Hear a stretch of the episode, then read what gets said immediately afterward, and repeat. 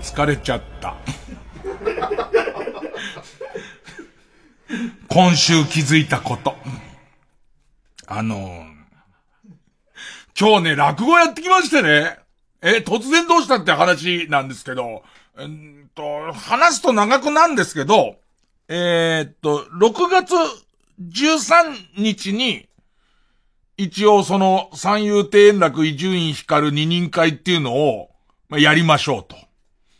で、ついては、これの前売りが5月の12日の朝の10時から、えー、チケットピアとか、あと、直ダフやね。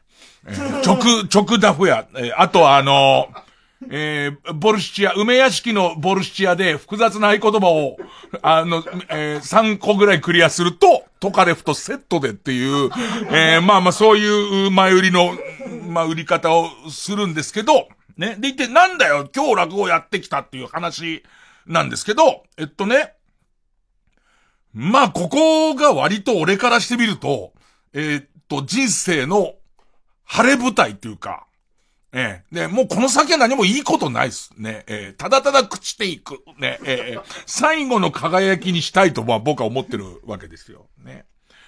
で、ついては、いきなり、ね、客席2000、ね、まあ、多分、ええー、いろいろ、あの、な関白宣言みたいなのが入って、でいて、まあ、なんかね、ええー、お前の白に、お前の尻に白味噌詰めてみたいな、そういう、関白宣言ってこんな歌じゃねえな。えっと、まあまあ、なんとか宣言があるから半分にしてもお客さん1000とかいる前で、急にその実践当番は無理だから、ちょっとそのシミュレーションっていうか、前言い方わかんないんだけどね。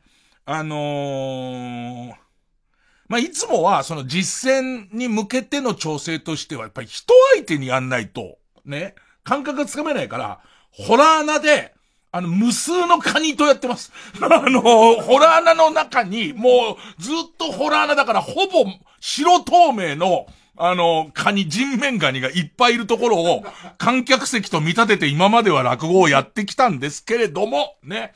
あのー、終わると食べてますから、カニもどんどん減っていきますんで。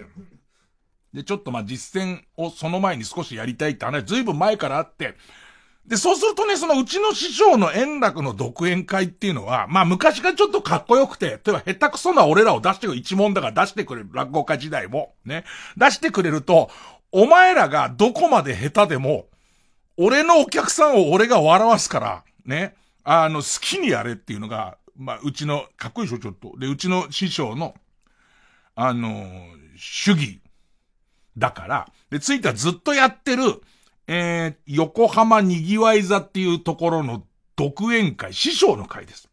師匠の会で、じゃあちょっと、その実践当番みたい、お金を取ってるもんだけれども、ね。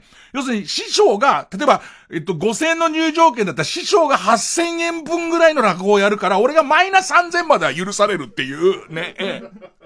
あのー、そういうのにこう、出ないかって言われてからまたなんとか宣言とかなその、まん延防止とかいろんなことになってくんだけど、まあ、一応28年ぶりぐらいに、落語をやってきましたけど、なんすかね、いろいろ、いろいろありすぎて何から話していいかわかんないんですけど、ね。あの、やっといてよかったね、その実践形式っていうか、ね。多分ね、マイナス2500円分ぐらいで済んだとは思ってる、俺の中では。ね、俺の中では、まあ大体ね、まあ、お客さんだって、だって三遊亭円楽の名演を聞くんだから、それぐらい我慢しなさいよ。ねえ、それぐらい、抱き合わせ商法ですから。ドラクエ欲しいんだったらダックハントぐらいは買いなさいよっていうこっち側からしてみたら、ね。そういうことですから、ね。で、そう、もうさ、柄にもなく昨日の夜眠れなくなっちゃってさ、あの、最後にもう一回さらっとこう、もう一回さらっとこうってなってさ。結果あの、ポケモンスナップの写真がガンガン増えていくっていう。すげえ撮ったんだから、俺。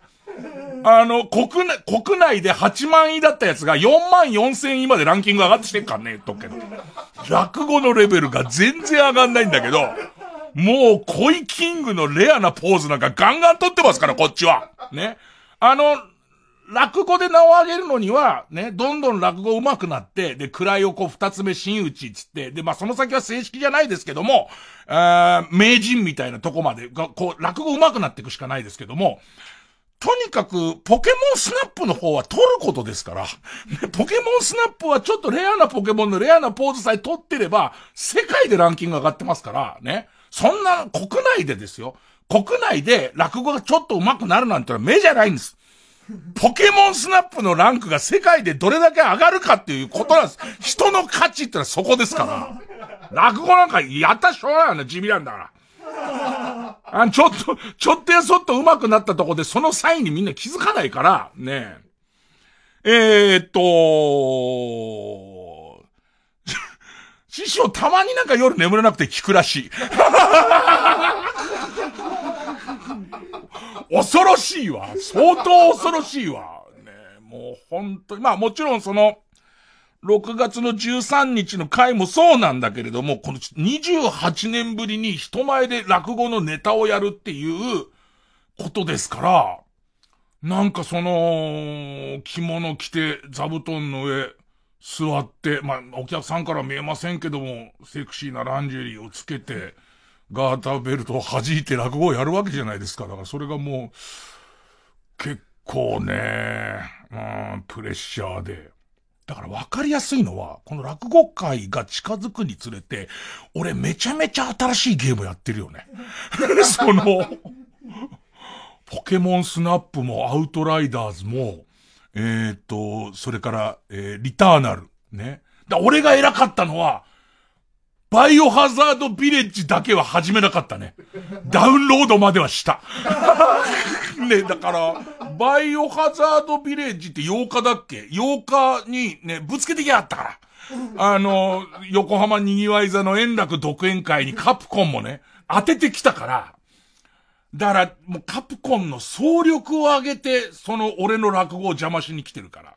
その手には乗るもんか。ダウンロードはする。ダウンロードはするけども、その手には乗るもんかっていう感じで、で、ダウンロードが終わったなんつうのも言ってくんだけど、やったら終わり。やったら終わり。いや、待てと。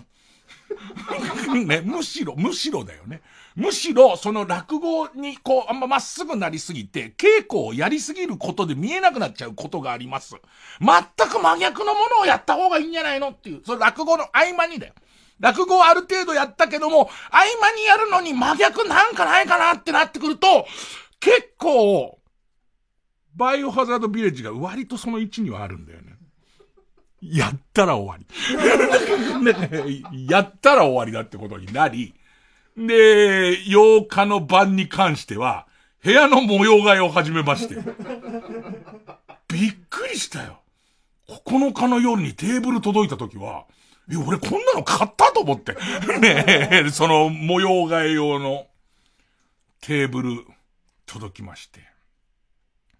で、今朝もさ、なんかその、とにかくシークレットゲストとだけなってて、その、えー、えー、今回の今朝やってきたら5回は、えー、昼の2時からやって第83回三遊亭、えー、円楽独演会で、ゲスト、シークレットゲストって書いてあるから、で、またさ、ちょっとはバレるじゃん。全くバレないっていう。本当にびっくりするほど誰も、その、ノーマークっていう状態で。で、自分もドキドキするわけで、あの、シークレットとはいえ、なんかその、見、見つかっちゃってんだろうな、俺ぐらいのスターになると。あの、もう、隠密行動なんてのはもう無理なレベルだなと思って。ね。で、行ってさ。で、師匠が最初出てさ。えー、っと、今日はあの、シークレットゲストなんてことをね、言ってますけど。で、普通は最初前座さんが出るんだけども、うちの師匠が今日は俺が出ると。俺が出て、最初トークから始めよう。つって俺が出て、で、えっと、ことのなり行きを説明してから、お前をまず、え呼んで二人で雑談をして、その後改めてお前の落語に行く。あ、その後俺が一席やって、で、えっ、と、お前が落語をやるっていう、そういうんで行こう。でね、一緒出てって、ほいで、えっとようこそ、なんつって。ね。で、えっと、シークレットゲストっていうことなんですけど、って言ってあの人本当にシャレがきついから、シークレットゲストということなんですけど、えー、誰が来るか薄々感づいてる人いますかって挙手したら誰もいないの。で、誰もいないとこでちょっとスイッチ入っちゃって、まあ、あのー、事前に発表したかったんですけども、なかなかね、あるんですよ、と。ね、その、えっ、ー、と、こっちの都合ってもんがっていうね。で、加山雄三さん。ね。横浜といえばゆかりの、みたいなね。じゃないかなっていう話が出たりとか。あとは、黒岩県知事が、まあこの、えー、コロナの状況によってですけども来られる。みたいな、すげえハードル上げてきてる。で、実際こいつですって出た時のなんかどよめいた感じ。その、一旦加山雄三の名前出ちゃってるから、一旦やって。何のためにそんなことすんのと思いながら。ね。こっちが待望の感じじゃないの。あああ、え？ああみたいな、その感じの。あ、加山雄三、ああ、そう。加山雄三でもない、黒岩健治寺でもないから、あ、下がんだっていう、その、ね、その感じになんだ。なんかその、えホップ、ステップ、グネリみたいな。ね、あ、そうなのっていう、ホップとステップであんな飛んだのにぐねっちゃうんだ、みたいな出方で、やりやすくしてくれた。その、ハードルをあんまり上げないっていう、やり方をしてくれて。でね、えー、っと、まあ、えー、俺からすれば、結構稽古したんです。あの、落語の稽古って落語をやるだけじゃないですから。ポケモンスナップも入ってますけど、その落語の稽古のうちには、あの、ポケモンスナップも入ってます。ね。で、入ってますけど、そこそこ稽古もしたつもりなんだけど、やっぱりこう、久しぶりにこう、その、多少師匠が柔らかくしてくれて、そのトークの中でも、最初オープニングトークの中でも、割とこうやりやすくしてくれたんだけど、で、師匠がまあ落語たっぷりやって、で、その後まあ自分出ることになるんで、でその出囃子みたいなやつがなってさ。ほんで、座ってまあ話し始めるんだけどさ、喋ってるうちにさ、一言目を忘れちゃってさ、その、最初フリートークで入るんだけど、最初フリートークで入ってんだけど、一言目の、おさきさんっていう これだけなんだよ。おさきさんまたかいっていう。おさきさんまたかい来るなじゃない。来るなじゃないけどさ。ああ、そうはのべつ幕なしじゃって、これだけのセリフの、おさきさんっていう主人公の人名が出てこなくなっちゃって。女の名前だと思って、中で女の名前だけどもって、もう俺の中でも女の名前だけどイザベラではないっていう、もうこれしかわかんないんですよ。だからもう、全然何択にもなんない、イザベラじゃない、イザベラじゃないって、なんかちょっとさ、やべ、ちょっと待って、あ、女の名前出てこない。あれ？え、おさよさん、お、え、なんだ？おさよさんじゃない？イザベラではないみたいな、ちょっとおふざけが頭の脳内の小さな俺のおふざけが入った途端に、もうイザベラでしかなくなってくるじゃん。でもイザベラって言ったら終わりだなって思うし、ね。イザベラってなったら最後までイザベラで通さなきゃならないけれども、もうイザベラ言ったら終わりって思ってると全然出てこなくなっちゃって。で、そうするとこう、落語のその、寸法みたいんで言うと、一番最初、まあ、日常会話みたいのからこう、始めるわけ。で、それは、なんかその、寄せっぽい感じで、え、こういうご時世で、いわゆるバンドとかアーティストみたいなのは、えー、お客さんと一緒に盛り上がって一緒に歌ったりすることもあるから、なかなかこう、コロナ対策難しいですよね。ただ落語は、みんなで10ゲーム歌おうみたいなことはないから、いいよね、みたいな話。でいて、お笑いの中でも、えっ、と、お笑い第7世代のライブとかだと、ペコパとか、すげえ飛沫飛ぶと。ね。ペでパだから、つって。でいて、なんか金子ディレクターだけ今の気に入ってくれたみたい。で、で、ね。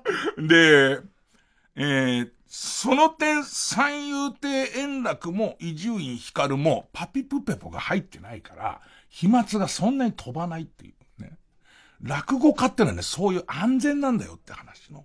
落語家でパピプペポが入ってる奴がいないんだから、つって。三平いたっていう。ただ、三平さんはその分笑わせないっていう飛沫対策を取ってますっていう、まあ、つかみから入った後に、この後やるのは恋愛の話だから、なんかその恋愛ネタみたいのをちょっと言った後に、それが江戸時代の恋愛の小話をしつつ、でいて、えー、っと、まあ、そんな話はよくあったようで、あおさきさんって入るのが、おさきさんが出なくなって、イザベラしかいねえな。俺の中にイザベラしかいないから、これイザベラどうしようってなっちゃってるじゃん。イザベラどうしよう、イザベラってなってるから、もうその、とにかく、おさきさん出てくるまで、おさきさん出てくるまで、なんとか話つなげなきゃっていうから、思ってるから、無駄に三平ディスリーが長いっていう。ええーその後の講座で、うちの師匠の山田隆夫ディスリーもすげえ長かったから。なんだ親子揃って何ディスりまくってんだって話なんだけど。で、出ねえなってなってるうちに、あ、おさきさんだって。頭でおさきさんが降り、降りてきた。おさきさんが、あの、え、パンチラで赤いスキャンティーを見せながら、どっちかとイザベラの衣装だけどね。で、まあ、おさきさん出てきた時に、なんかさ、一回忘れたやつってさ、また忘れちゃう気がするわけ。これ、こやっと会えたおさきさん、今抱きしめてあげないと。ね、今抱きしめないと、もう絶対逃げちゃう、おさきさん逃げちゃうって、またイザベラが来るからと思っちゃってるから、ね、もう、怖くなっちゃって、三平ディスった後に、あの、まあ、あの、男と女ってのはって話始めようと思ったんだけど、もう全部、おさきさんって急に始まって。もう見、見てる人、え、なし、なんも、三平ディスって急におさきさん、徐々にとかないの？恋愛のなんか昨今の技術っていうのはさ、表は横浜大都会なんだから、令和の横浜なんだから、令和の恋愛事情みたいなあるじゃん。なんかその不倫騒動とか、ああいうようなやつの話してから、江戸のちょっとした焼きもち小話みたいの行くっていう手順なしで、もう今俺おさきさん逃がしたらもうに、二度と会えない気がするっつって。急にだよ。まあまあ、あのー、三平さんはね、あの、ペイで飛沫を、あの、飛ばす分全く笑わせないっていう技術持ってますから、おさきさんなんだよえ？ー、いや、来るなじゃないよ、みたいに急に入って、お客さんも、なんか急に入って、入りましたけど、みたいな。お客さんも驚いたかもしんないけど、俺の方が、10倍ぐらい驚いてっからね。もう、おさきさんって言っちゃってっから、こっちは。ね、もうおさきさん、おさきさん出ちゃってっから。だから落語ってさ、頭の中でいろんな役者になってる感じするじゃんか。だから急に、あの、えっ、ー、と、おさきさんが、袖から出ちゃった感じじゃん。もう出て、出て始まっちゃった感じだから。まあそっから怒涛のごとく喋ってくんだけど、まあなんか、総合的に言うと、まあその何、反省点もいっぱいあるけど、楽しかったかな。まあまあ楽しかったかな。まあとりあえず、えー、今週気づいたことを突然言っとく？突然言っとこうかな。今週気づいたことは一応オープニング、タイトルコールってなんだっけ？タイトルコールってなんだっけ？これタイトル。イザベラの 爆笑恋愛クリニック。違う、違う。違うよね。えー、えー、月曜ジャンク伊集院光る深夜のバカ力。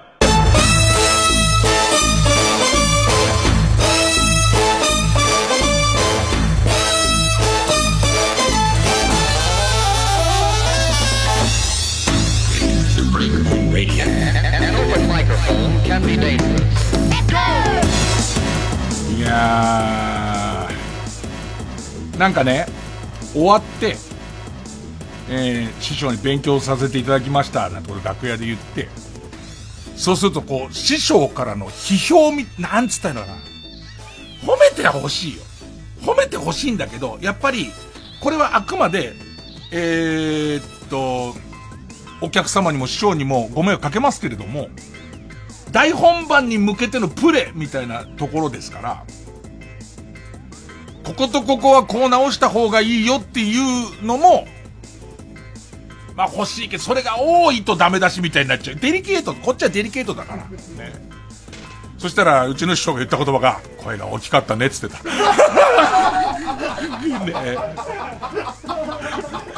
声が出てたっすね。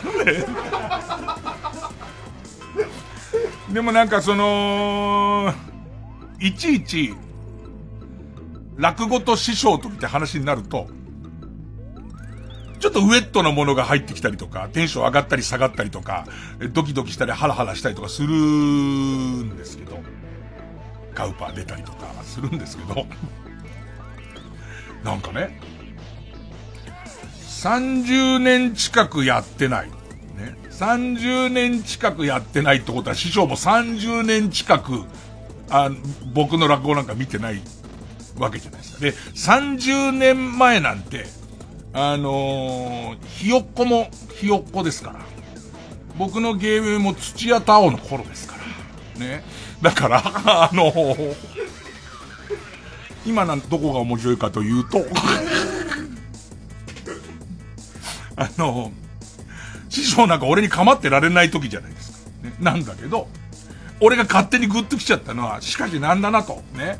お前変わんないのは、セリフを忘れてる時腰に手やるなっていうのを、俺も気づいてないから。あの、なかなかセリフが出てこないところとかは、なんかどうやら俺はちょっと腰のところに、あの、手が行くらしいみたいなことを師匠が急に言って、なんかよくわかんないけど、30年前なんか相手にされてる感とかないわけですよ。ね。全然相手にされてる感ないわけですけど、おなんか、そういうことを見、見てたとか覚えててくれたりとか、するのはちょっとありがたいなっていうこと。改めて、その、えー、師匠の落語を袖で聞いたりすると変な感じになってくるんですけど、落語ってやっぱり落語の世界の中にずっといると分かんなくなったりとか、なんとか落語が好きだと分かんなくなってくんだけど、えっと、冷静に考えると、この話、どうかしてんなっていうの多いなと思って、まあ、一応曲かけてから、曲かけてから行くね。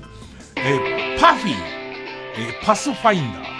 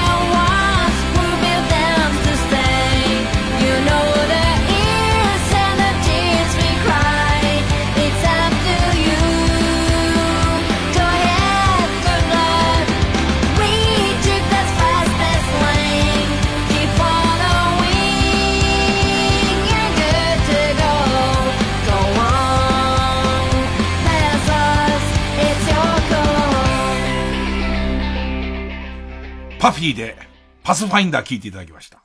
急に市場聞いてるかもと思って。いやいや、あの、そんなしょっちゅうは聞いて当たり前ですよ。早寝ですから。えー、そう、落語が変だっていう話ね。えっとね、今回、禁酒番屋っていう話を、要するに俺が喋る前に、まず最初に二人で喋りました。で、その後、師匠の今日の一席目が、禁酒番屋っていう話で、まあ、禁酒番屋っていう話はもちろん知ってるし、で、まあ、落語家時代はまあ面白い話だな、みたいなぐらいに思ってたんだけど、なんかね、冷静に考えると、え、な、何それっていうかえっと、一番最初、俺も、あの、自分のネタには入ってなかったから、あの、うろ覚えなんだけど、ね。あのー、いや、今日聞いたばっかなんだよ。今日聞いたばっかだけど、舞台袖から師匠がやってるの見てたけど、まあ、半分あの空でチンチンいじってたから、だからあ、そんな細かいところはよくわかってないんだけれども、ね。あのー、話の頭は、まあ、江戸時代に侍が酒に酔っ払って、で、結構グダグダの状態で酔っ払って、で、家帰ってきて起きたら、自分の刀が血だらけになってて、あ、俺誰か切ってるってことになるの。ね。でいて、その、えー、おぼろげにしか覚えてないけど、どうやら、あの、普通に町人を切ってるのよ、こいつが。ね。結構すごい始まりじゃん。で、えー、っと、お酒を、だから、この武家屋敷で、お侍さんの住んでるお屋敷で、もうお酒をダメにしましょう。お酒の持ち込みを、もう禁止にしますっていう話になるのね。またこんな事件が起こったら困るからっていう話になって、で、ついては番屋入り口のところに、あの、空港の荷物チェックのカウンターみたいのを、あの、作って、あの、内緒で酒持って入ろうぜと、キンコーンなんて、え、ベルトかななんつって、で、みんな、その、もう一回チェックするみたいな。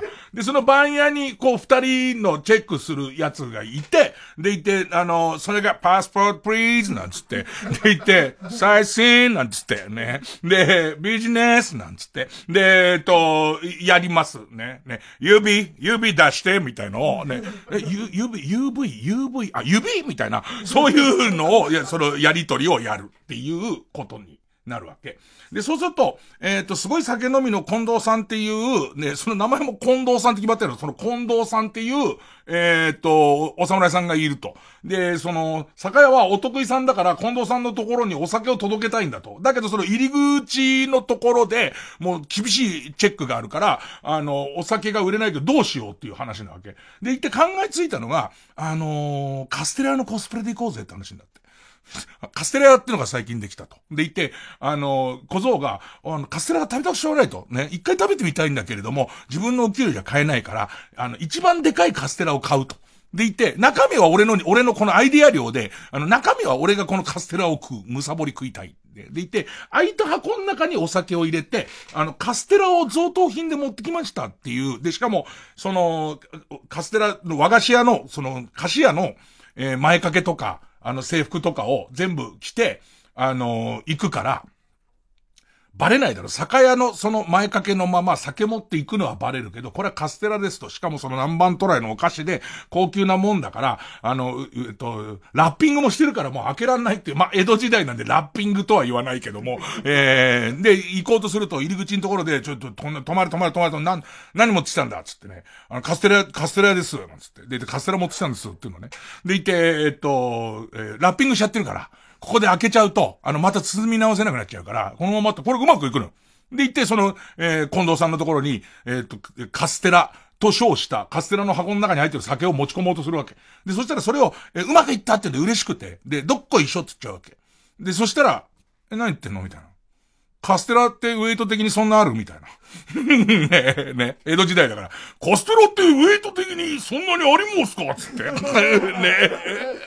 何ポンドじゃ？つう話になるわけ、こっち側の、からすると。ポンドはわかんねっす。グラムなら、みたいなことを言うんだけど、どっこいしょおかしくないってふんわり焼き上がってるはずじゃんってことになるわけですよ。ね、ね。どっこいしょおかしいじゃん。でも中見せろこの野郎ってラッピングボックスも関係ねえ中見せろって言うと、えっ、と、お調子が出てきちゃうから、何それっていう。そう、カステラってそんなんじゃないはずだけどって言ったら、俺ちょっと好きなんだけど、あの、こ、これはあの、あの、新、新発売、新しい、新しい、あの、新メニューの、えー、水カステラでございます、みたいな。ね。あの、水カステラって意味がなんか、異様に好きなんだけど。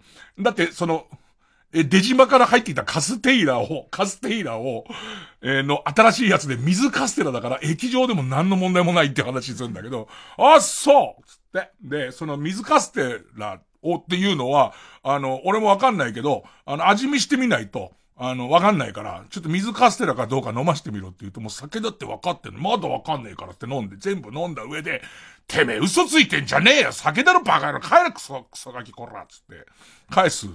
ね、返すわけもね。あの、棒縛りにするぞ棒縛りっていう拷問ちょっとよくない、ね、棒に縛られんだと思うんだけど、ね、てめえもね、棒縛りにするぞって、うへーって帰ってくわけ。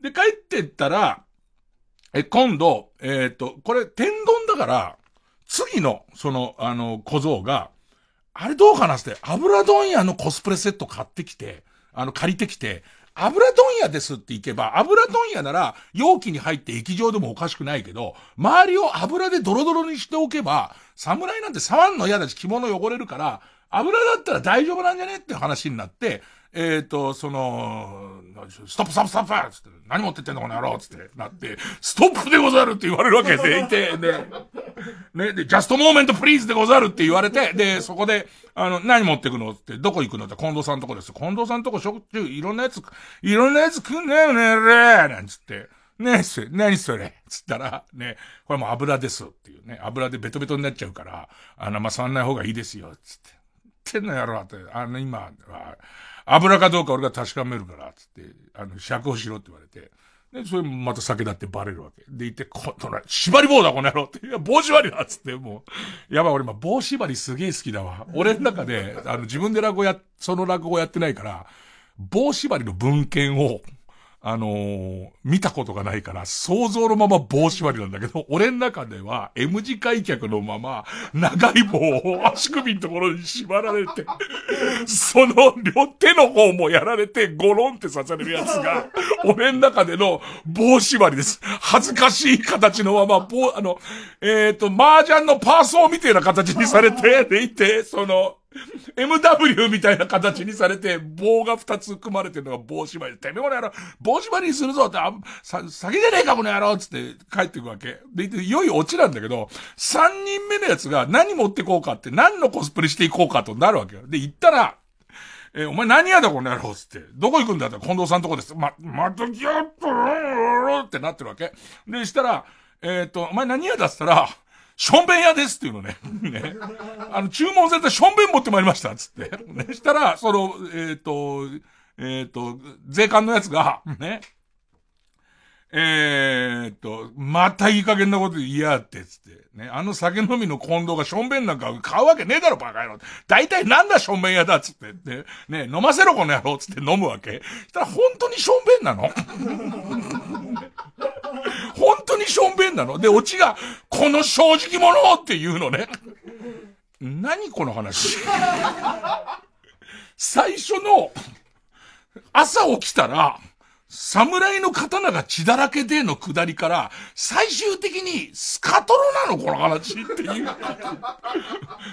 なんか、その頃は、いわゆる天丼で最後落ちるっていうだけのことだと思ったんだけど、そもそもの最初のあの下りな、なんと一番最初の時、うわ、怖えこと江戸で起きたなっていう話からの、最終的に陰陽で終わるって何それっていう、陰陽でこの正直者を、お後がよろしいようでって終わるのね。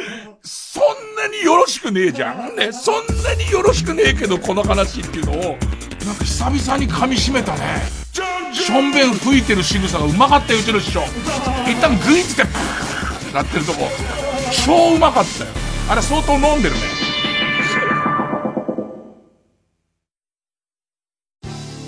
TBS ラジオ JUNK。この時間は小学館中外製薬マルハニチロ伊藤園ホテルズ。他各社の提供でお送りします。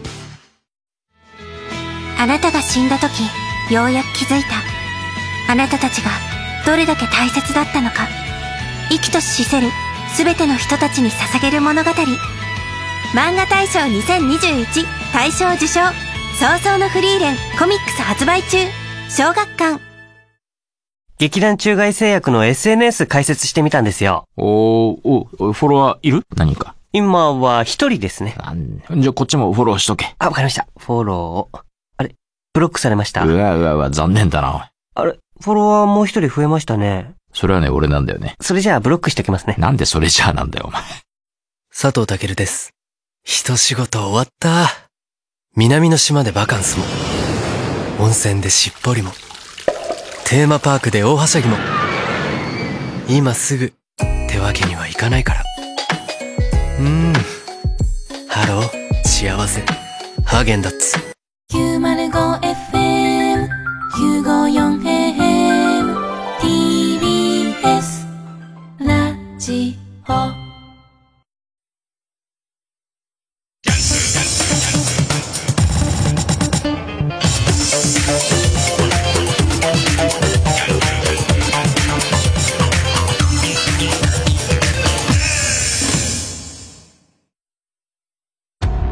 先を急ぐ者たちが通るワイルディッシュの道。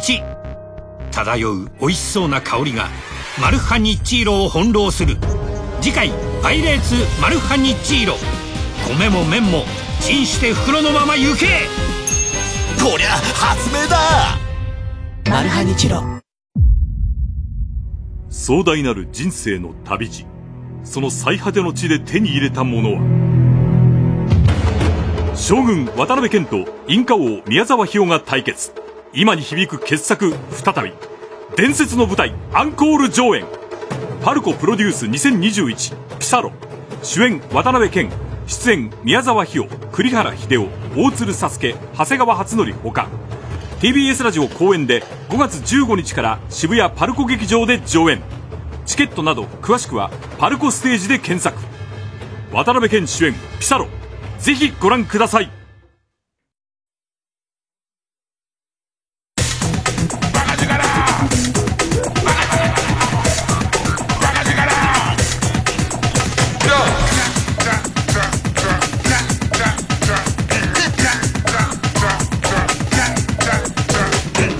月曜ジャンク一丁院光る深夜のバカ力。やっぱなんか、その、落語だから、古典だから、もうしょうがないっていう感じになるじゃんか。でも、今コントで、別にコントでも話の筋は通じるじゃんか。なんかその、番屋でチェックしてるやつが、えー酒禁止だっていうのを取り締まりながら、えー自分がただ酒飲んでるから、今度酒屋の若いもんが、あいつ、もう酒持ってくとかいいわっていう、あいつにしょんべん飲ましてやろうっていうか、ね、懲らしめてやろうっていう話になるっていうコントはわかんだけど、一番最初の導入が俺全然わからないのと、いいんだよね、なんかこう、みんなで、えっ、と、えー酒屋の連中がよ、寄ってたかって、とっくりの中におしっこ溜めてる描写とかがきちんとあったりとか、あと、えーチェックする側が、一旦その、うん、えー瓶、瓶を持った時に、あ、今度は勘がしてあるっていうのね。ね結構、ちょっと面白いんだけど、でも、スカトロ話だからね。引用話だからね。だ今、新作落語をやるとしたら、自粛で酒出すなって言われるとこに小池百合子が行くんだろうね。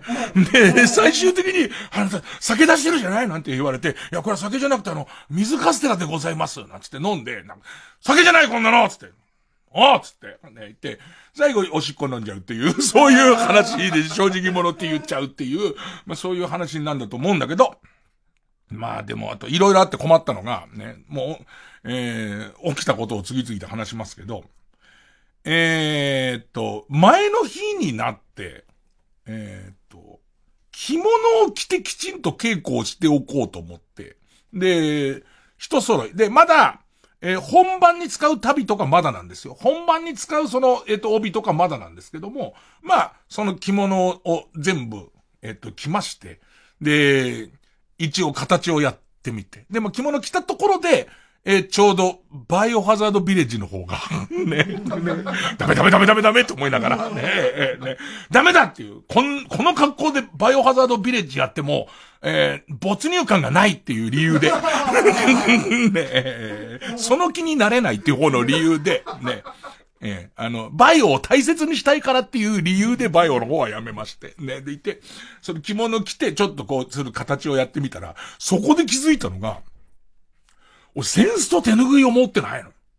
で、センスとその手拭いが、要は、えーと、これもどうなるかわかんないんですけどね。どうなるかわかんないんですけど、えーと、その、本ちゃんの二人会の時に、その記念のセンスと手拭いを作ったんですよ。物販する。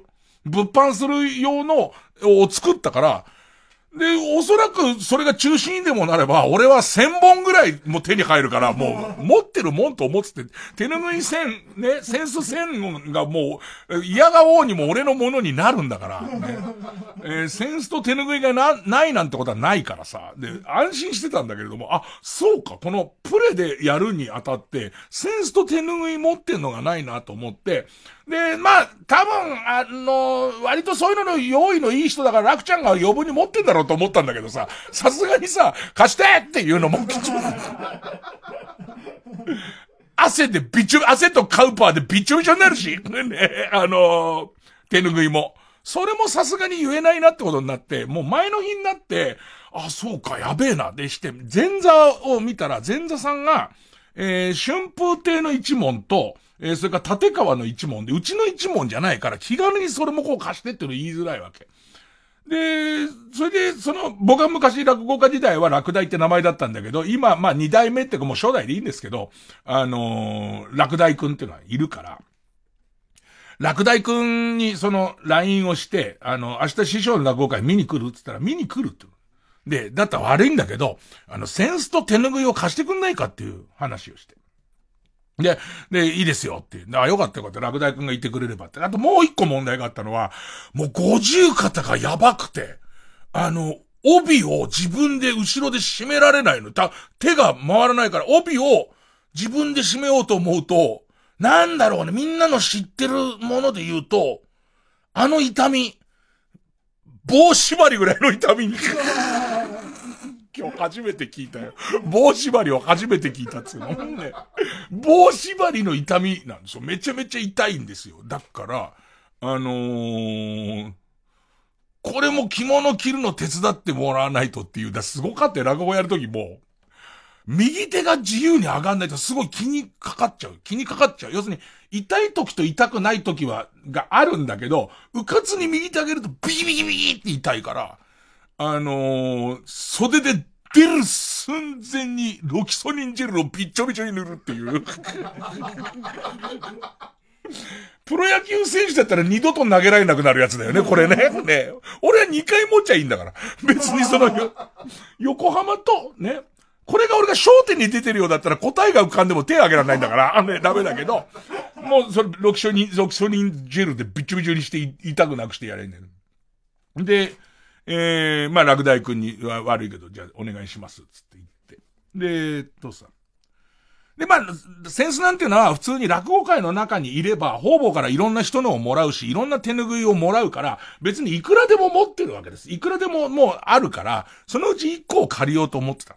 で、えっと、会場、ラジオ朝終わってから、会場着いたら、落第くんがいるんですよ。まあ、落第師匠ってのはいけないね。落第師匠がいてさ、そしたらさ、えっと、紅白の袋にさ、三遊亭円楽一門、ね、三遊亭落第って書いてあってさ、で、中に手拭いとかさ、そのセンスとかが全部入って、それも紅白の包みに入ってるやつをこうやって渡されるわけ。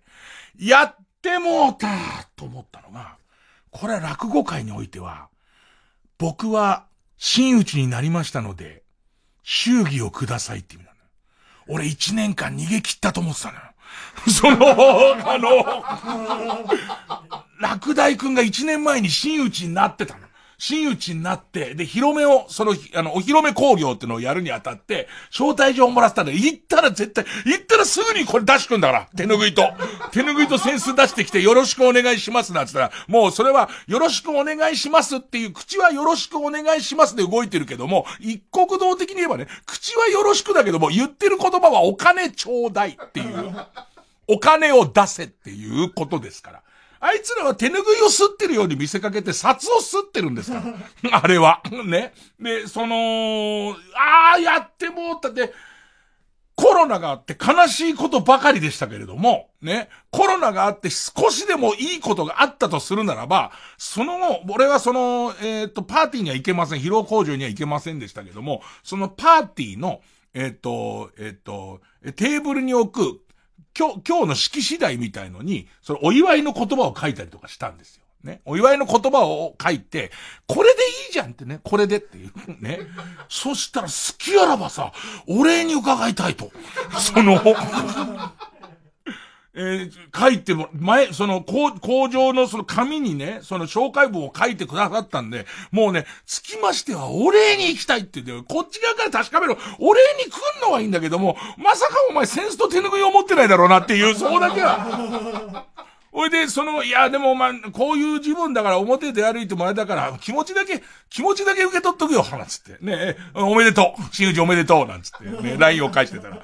今度あの、ちょっと仕事で赤坂に行くことがあるんですけども、えー、まあ俺のこと兄さんって言ってくれるんだけど、その、えー、兄さんは、えー、スタジオにいるでしょうから、スタジオ伺っていいでしょうかっていうのね。いや、伺っていいかどうかの前に、お前はその時手に何を持ってるんだっていう話が。で、それに関しても、今はもうね、いや、会いたいのは山々なんだけども、そう、TBS 全体のルールあんま人を入れないようにしてるから、気持ちだけでいいよっ、つって。もう時効だろうと思ったのよ。で、まして俺そのこと頭の中入ってないから、まさかのそれ出てきちゃった時にさ、あああんなに逃げてたのに、と思って。もらっちゃったつって。で、また困ったことで、本当に頭の中で、そんなこと完全に思ってもいるから自分の落語のこといっぱいだから。でさ、今時さ、で、これが相場が難しいの。お、俺が、二つ目になったって、二、まあ、二つ目真打ちってありましてね。で、これが落第さん真打ちになるから、二つ目よりずっとランク上なんです。で、自分が二つ目になった時に、その、えー、手ぬぐい、まあ、強盗ですよね、手ぬぐいを使った。ね、手ぬぐい強盗ですよね。で、手ぬぐいを持ってった時に、あんまり付き合いのない師匠とかが、2万ぐらい包んできた時に、ええ、え、え、え、え、えええ、原価250円の手拭いだったんです、当時。ね、当時ね、原価250円の手拭いだったんですけど、円と、ね、円と、一落台はもう全然、もうレートが違うから。250円で吸ってたって、2万ってこ、今日のレートは2万ってことねえだろうと思ってて、あれから随分時が経ってた28年ぶりなんだから。あれから随分時が経ってるのと、あともう俺は落語家ではないという、この弦をさっぴいたところで、で、しかも向こう真打ちってところで、いくらが妥当なのかが全然わかんないわけ。末広がりで8バカ言ってんじゃねえ。8ってなんだよ。5! でもなんか怖いのは、評判になるから。あの、要するにこっち側は、落語家は廃業しましたけれども、タレントになったことで超稼ぐタレントになってますっていうことになってますから、みんなには。ね。あの、時給ですよ。時給で超稼ぐタレントになってますからっていう。で、超稼ぐタレントだったら5は出さないと。5万は。ね。で、方々に言われるのと、あとはその、えー、っと、これがまた困ったことなのはさ、この今までの TBS であってとか、うちであってだったらいいのよ、別に。これが3だろうが、まあ、2だろうが、6円だろうが。ねいいんですけど、ここ師匠いるわけですよ。落第さんも円楽門下だから。そうすると、あのー、僕は今、微妙ですけど、円楽門下だけど落語家じゃない、外の人じゃないですか。それで、落第さんは中の人じゃないですか。でいて、俺が祝儀を渡した時に、必ず師匠に、え、今あの、伊集院光さんからご祝儀を頂戴しましたっていうのを言うわけよ。ね。これは言ってほしい。ねこれは言ってほしいんですけども、まかり間違って、その時に、あ、今の伊集院光さんからですね、もう1年経ってるんですけれども、6円もらいましたと言われちゃうと、あれっていう。確か、お前が二つ目になった時に師匠からは、おそらく俺多分10とかもらってると思うんで、ね。まあもうそれは直接師匠ですから、もらってると思うんで、そうなっちゃうと、すごい格好悪いわけですよ。で、いて5、もう5だと、5、5万円だよ布だよ ねね向こう紙だよまあ紙、紙と布と竹でできてるやつだよ。ねで、5万円だよ。5万円渡そうってことはいいんだけど、全然用意がないから、今日日、お財布の中に札なんか入ってないんですよ。で、LINEPay で、そういう時代じゃないの ?LINEPay でキロンって、キロンでいいんじゃないの？っていう。ね？そ、そんな気がす、ペイペイって言えばいいんじゃないの？っていう。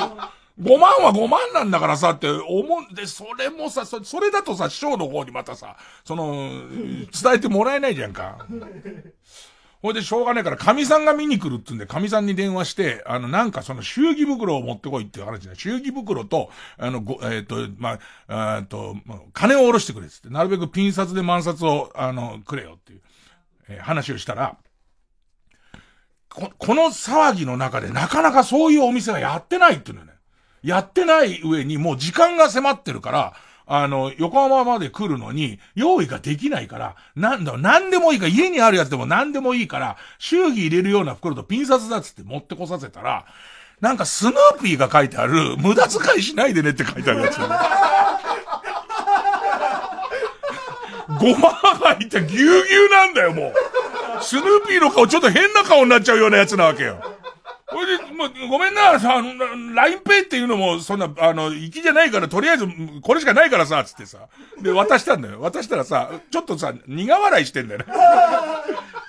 ああ、この人落語家の風習もクソも忘れてんだなっていう感じの顔してんだよ。ほいでいてさ、あのバカそのまま師匠のとこ行ってさ、えー、これを、あの、伊集院さんがいただきましたってさ、もう師匠も苦笑いなんだよ。そんなのあるかよっていう。真打ちの祝儀をスヌーピーの無駄遣いしないでねの袋に入れて出すバカいるかっていう顔しててさ、5万って言わねえんだあいつ師匠に。言えよ5万をさ、5万を言ってくんないとダメなんだよ。はあ、無駄5万はあ、あげたくなかったね、聞いてんだって。ラジオ聞いてんだって。ジャンク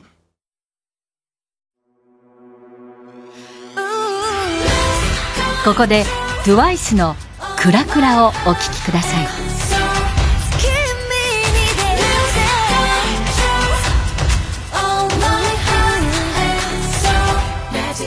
名前のない感情で。24時間頭がいっぱい。何をしていても繰り返す失敗らしくないな。視線重なストップして気づけば二人だけの世界呆れちゃうほど無我夢中のパッション君といたら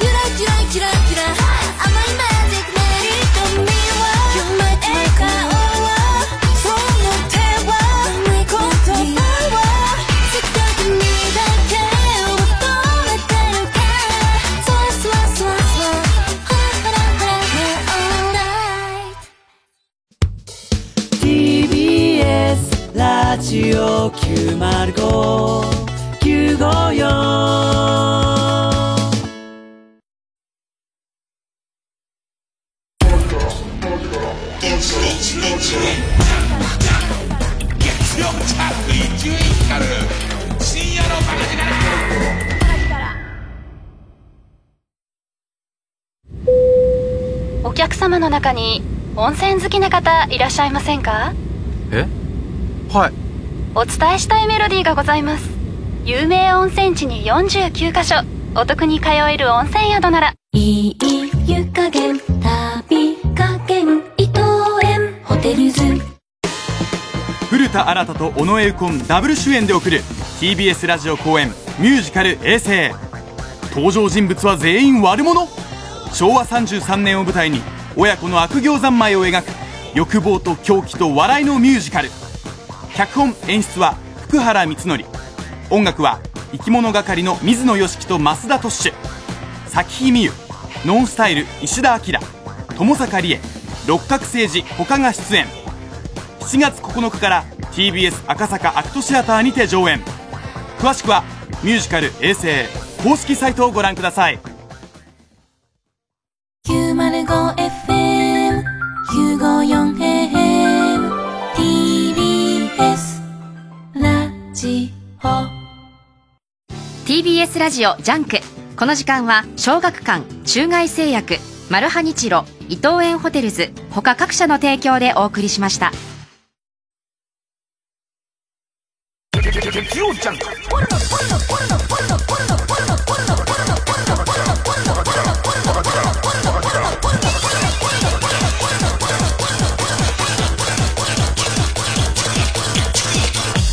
伊集院光る深夜のバカ力。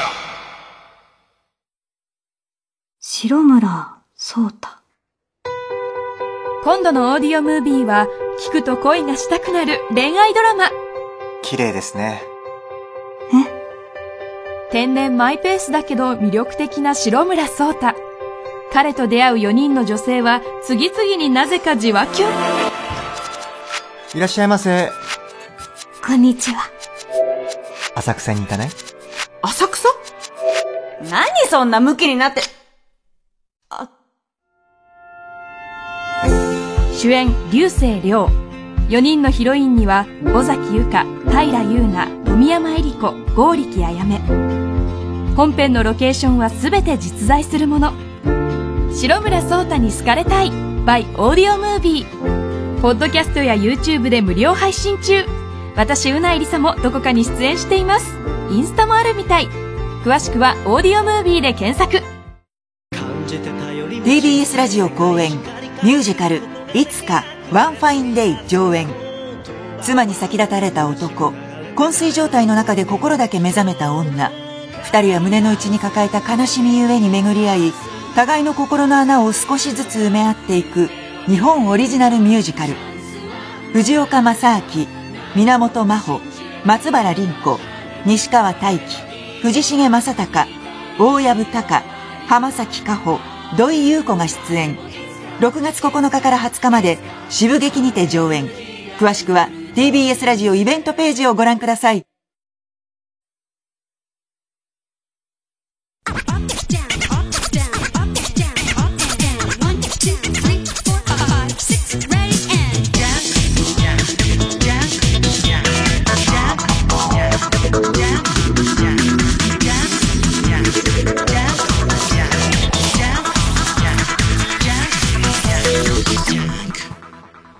でさ、その、落第師匠に、ね、落第師匠にね、ね、あの、5万、ね。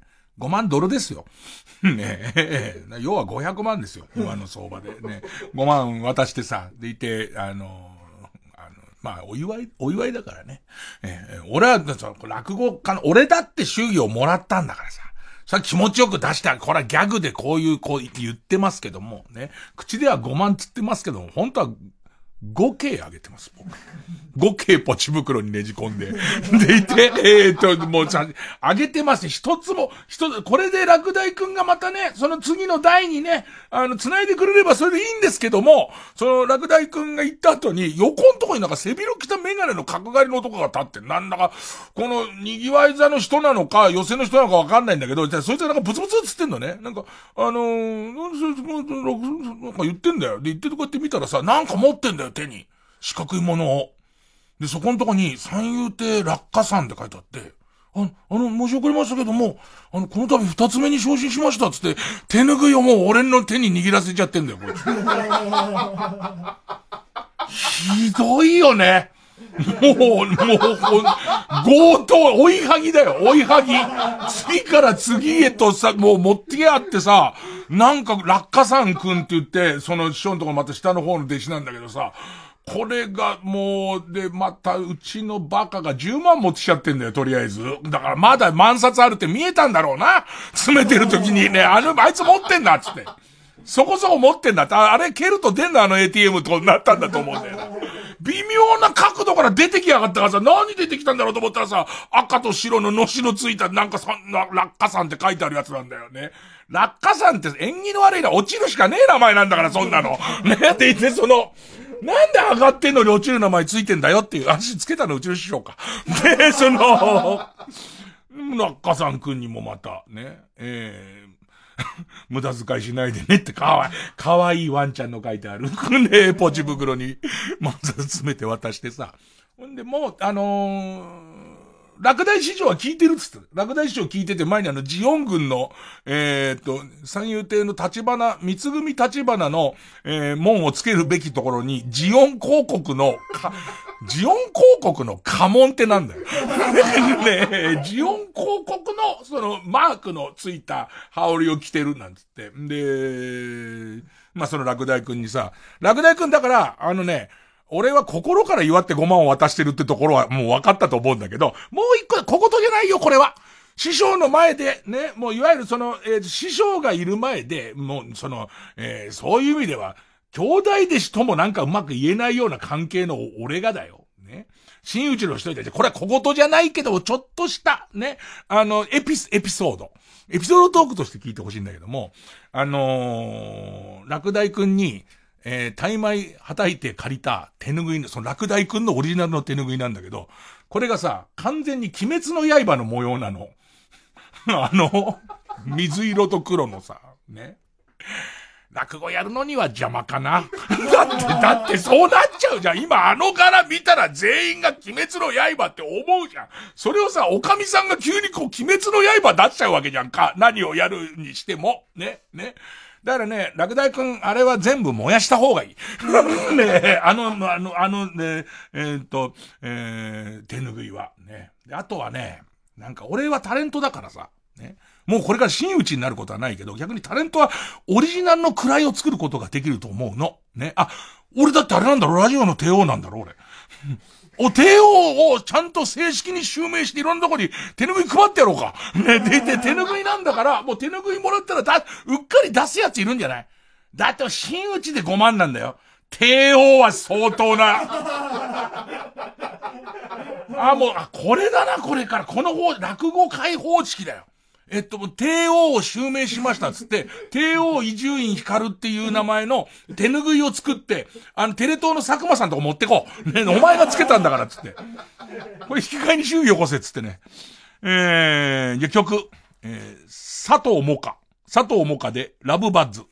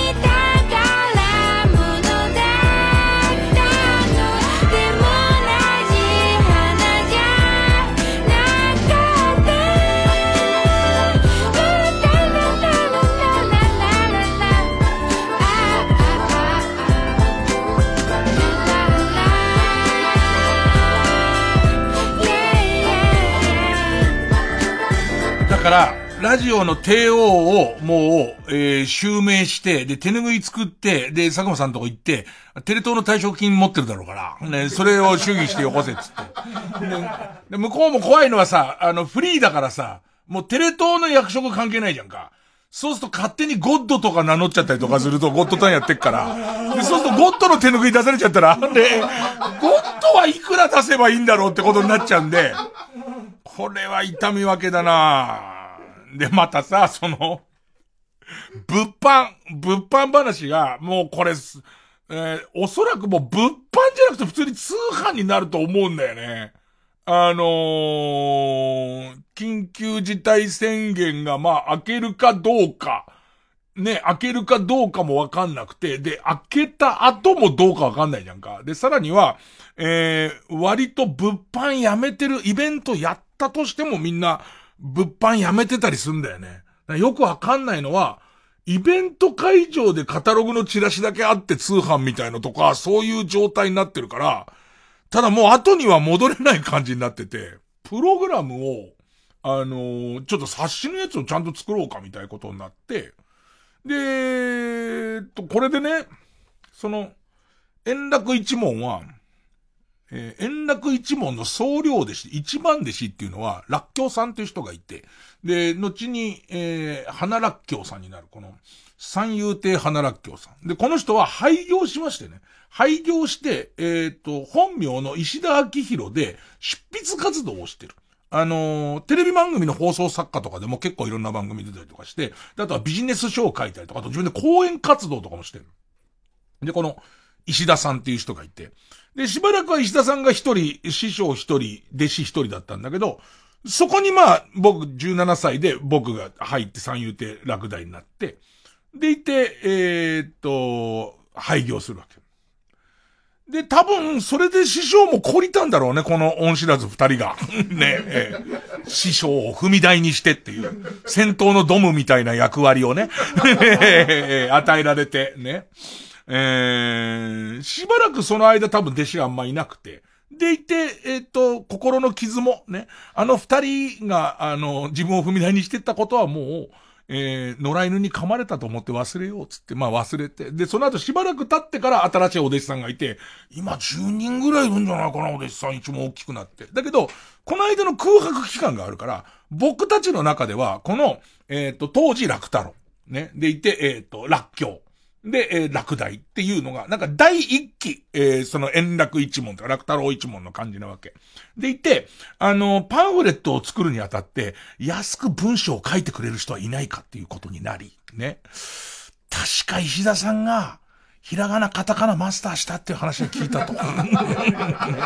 なんとかっていうね、ひらがなマスターは、な、えーっとね、数を丸める方が右か左かまだわかんないぐらいだけれども、ほぼほぼ、だなるべく数は使わないで喋れば、なんとかなんじゃねえかって話になって、で、その、僕と、えー、その、円楽の対談を、えー石田さんがまとめるっていうのを、えーそのパンフレットに、えー載せましょうってことになったんだけど、くしくもっていうか、これ言い方すげえ難しいんだけど、えっ、と、師匠ガンやったよ。で、石田さんもガンなの。で、その、ガンやってて、で、そのことはもう普通にカムアウトもしてるし、で、その、ガンと、でも、えーえっと、明るく生きるみたいな講演やったりとか、でも本なんか書いたりもしてる人だから、まあ、それはそれでカムアウトもしてるし、で、まあ、えー、明るく、やってんだけどさ、それ集まった時にさ、もう二人でさ、ガンギャグですげえ盛り上がってんの。ガンあるあるみたいな。なんかあの、検査の機械のこれがなんとかみたいでとかっていう、いうのとか、あの治療やった後こうですよねみたいな盛り上がってんだけど、全然笑えないじゃん俺。ね、どうしていいかわかんないじゃん、ここのとこどうしていいかわかんないんだけど、なんかちょっと面白かったのは、そのポツ年間みたいのは、自分が17から20歳ぐらいの間に、その、えー石田さんが楽教だった時代に、なんかこの一番弟子と二人っきりで過ごした時間みたいのの差を埋められないでいる、あの、あの時の自分みたいなこととかもちょっとオーバーラップしたりとか、あと、その、二人してキャッキャ言いながら、悔しかったらお前も癌になれってギャグすごくない？ねえ、それを言いながら、なんかいろんなことを話して、で、ちょっとこう、三人の時間があったりとか、そんなことも今週は、今週はありました。月曜ジャンク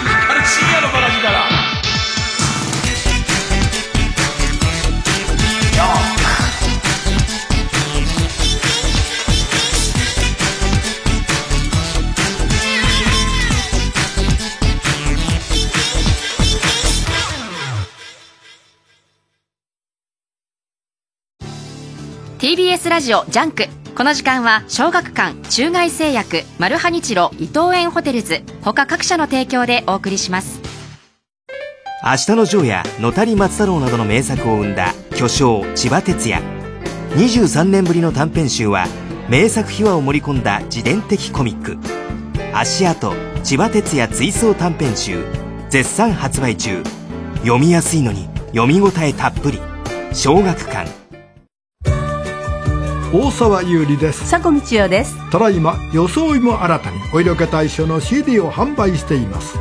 題して徳田市お色気大賞。笑えるお話が盛りだくさん。お申し込みはフリーダイヤル0120-234-954 0120-234-954番です。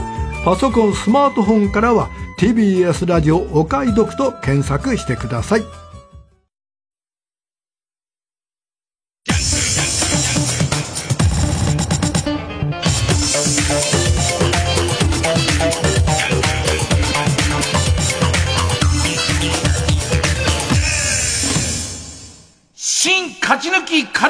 戦会。あいつの頭は言うよ会をやるかどうかも心配ですけど物販も心配でね。手拭い作る。矢沢タオルみたいな使い方ですから。ね、あの、落語の一番落ちるところで空中にこうやって投げっから、みんな当然一緒に投げるっていう。ね、あのー、そういうこといろいろこすからいことやっていかないとね、興味ね、大変なんですけどね。どうなんのかね。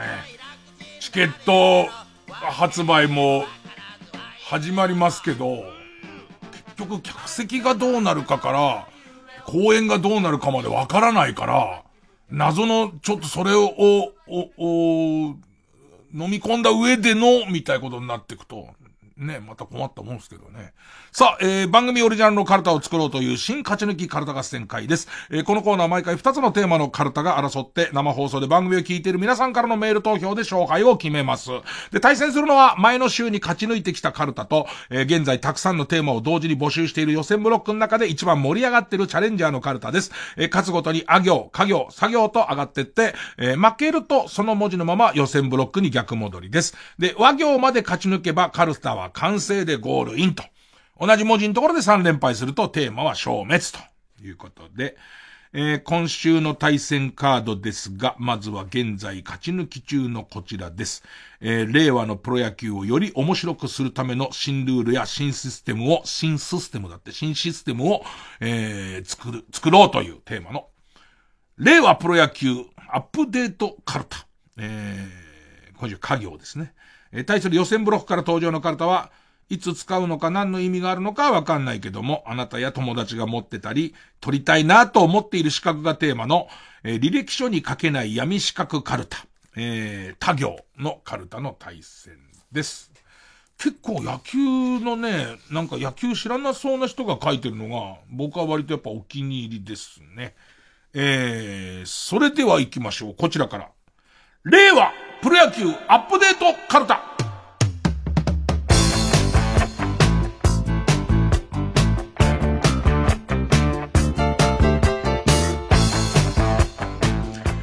えー、家業、ペネムマテールか、カープの選手の年俸の合計と、ジャイアンツの選手の年俸の合計に、2倍以上の差が開いたら、シーズン開幕前に、ジャイアンツ戦5勝プレゼント。まずまず5勝もらえる広島巨人の、もう広島5勝0敗から始まるっていう。でも今って、年俸一番低いのって広島なのかな？意外に、中日とかも結構低いし、逆に広島もいい選手育ってるからね。でもなんか年俸差でなんか差つくと面白いよね、なんかね。えー、ペンネーム平手打ちはか。各チーム1試合に1イニングだけ3倍の点数が入るスーパーひとしくんイニングの宣言ができる。うわ打順とか考えるよね。下位打線のとこで使いたくないじゃん、3倍。あと、相手より先に使うか使わないかっていうのと、うわー、でもスーパーひとしくん残したままっていうのもな残したままきついもんな三者凡退でボッシュートされるときね。ボッシュートされる、ああ、ここじゃなかったっていう。いや、ちょっと面白くなるかもしんないんだけどね。えー、ペンネーム、釧路ダンか、肩に乗せた鷹で、ホームラン性の当たりを取ってこさせる鷹状プレーが可能に。これホークスだけです。ホークスだけは、ホークスはもう全員外野手は肩に鷹を乗っけて、ホークスだからしょうがないですよね。それでいて、それがホームランを向かって取りに行く、バーン取りに行きますから。えーん、ペンネーム形状記憶老人か。歌手のジュディ・オングがバッターの場合、ひらひらの部分にボールが当たった場合もデッドボール。ユニフォームじゃつけた方が得意、音具式のね、ユニフォームっていろいろ流行りがあって、野球詳しくない人わかんないかもしれませんけど、なんかこう、オールドタイプみたいな、ちょっとブカブカのが流行る時もあれば、今はアンダーシャツはピッチピチになったけど、昔はあれも割と余裕あったじゃないですか。オング、オングの、あ、オングタイプですかみたいな今年の。今年のユニフォームオングタイプですねってなれば、だから、上手に、あの、ウィンディスタレホラヘーになっていけば、ゴロをトンネルしたりもしないじゃんか。ね、股のとこにあったかどうか忘れちゃったけど、ね、ボスーっていうね、ボスーってなるから。ねえー、ピッチャーオングタイプの着るとまたボールの出所がわかりにくいからね。えー、何オングタイプって？オングタイプって何だろう危ねえし、踏まれたりとかして。オングタイプ、オングタイプで袖を踏まれちゃったせいで肩脱臼しちゃうやつとか出そうだけどね。えー、ペンネーム、パダンプ、か、外野手はプレー中に落とし穴を掘っていい。俺これ結構いいと思うんですよ。ね。あの、試合に集中してなきゃならないから、そうそうたくさんは掘れないじゃないですか。ちゃんと作戦なんで、えー、例えば、もうキャッチャーもピッチャーもいろんな話をしながら、まあまあ、専門的な言うと、外角攻めを、右バッターの外角攻めをすると、なかなかライト側にはボール飛びませんから、ライトはこの回とにかく落とし穴行ってくれと。でいて、そのライトが一生懸命落とし穴を掘ってる時これも、ただ掘っても自分たち落ちる可能性ありますから、上手にこうわかんないように掘っていくみたいのが、あの、大切だと思うんですけど、えー、ペンネームスズムシ食べたか。外野の一角で、高木美穂が野菜を育てていて、足を踏み入れたり、ボールが入ったりしたら、鎌を持って追っかけてくる。ごめんごめん。俺野球のルールを頼んだじゃん。ね、いや、俺の、俺の発注は野球のルールだから、高木美穂個人が怒ったらどうだっていうところでは、あんま、まあまあ確かに、守備はつきにくいですよね。もうかなり生きり立った状態でずっと鎌持って、いますから、ね。ネギの影にいますからずっと。ってなってますから、そこにボール飛んだ時の怖さはありますけどね。ありますけども、ちょっとね、ルールとしてはね、えー、ペンネーム鍋定食か、ガムは、ガムを試合中に噛んでいいのはロッテだけっていう。日本ハムはホルモンを噛んでいいっていう。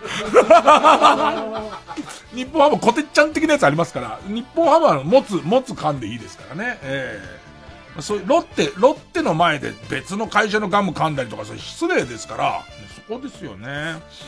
えー、スズムシ食べたさんさっきの高木美穂のルール作ってくれた人なんですけど、か、ガストのチーズインハンバーグの技術を応用して、バットの中にチーズを仕込み、万が一バットが折れた時に、チーズがとろっと出る。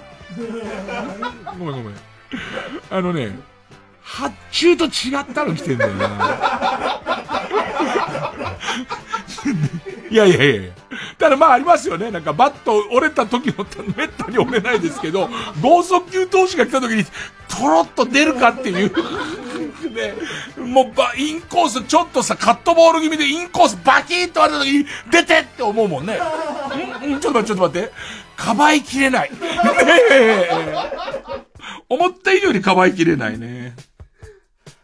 えー、ペンネームピッツァー坊やか、監督の心拍数が常にオーロラビジョンに表示されているので、何か仕掛けようと企んでいることがバレる。ああ、こ、こんな時に何、何栗山監督ドキドキしてんだみたいな。スクイズ？みたいな。それがちょっとわかる。えー、ペンネームソフィーと双子の姉妹か、各ベースを、ファーストベース、セカンドベース、サードベース。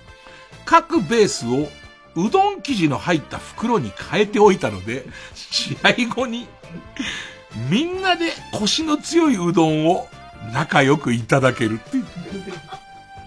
ランダ戦とかになった時に、要するに、15対0なんて飽きちゃうわけですよ。で、自分の応援に行ったホームチームが15対0で負け、次々とヒットが出る、フォアボールが出るようになってますけど、うどんが美味しくなるっていう。すごい踏んでるから、うどんが美味しくなるぞっていうね。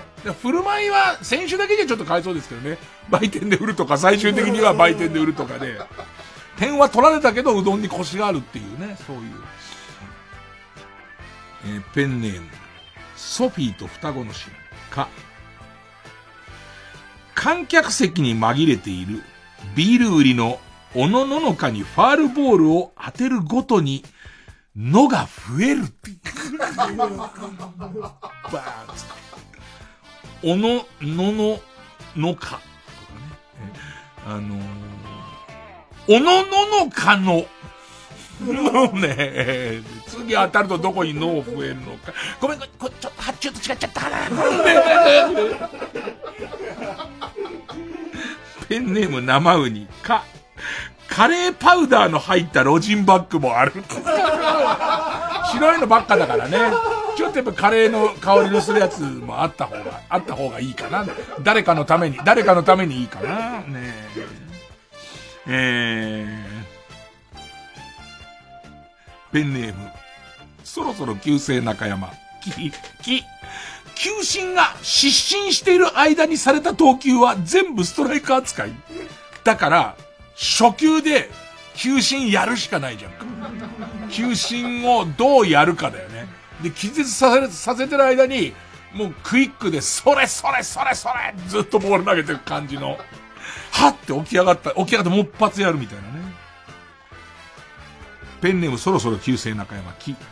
キャッチャーフライを予告して打てた場合は、ホームランと同じ扱い。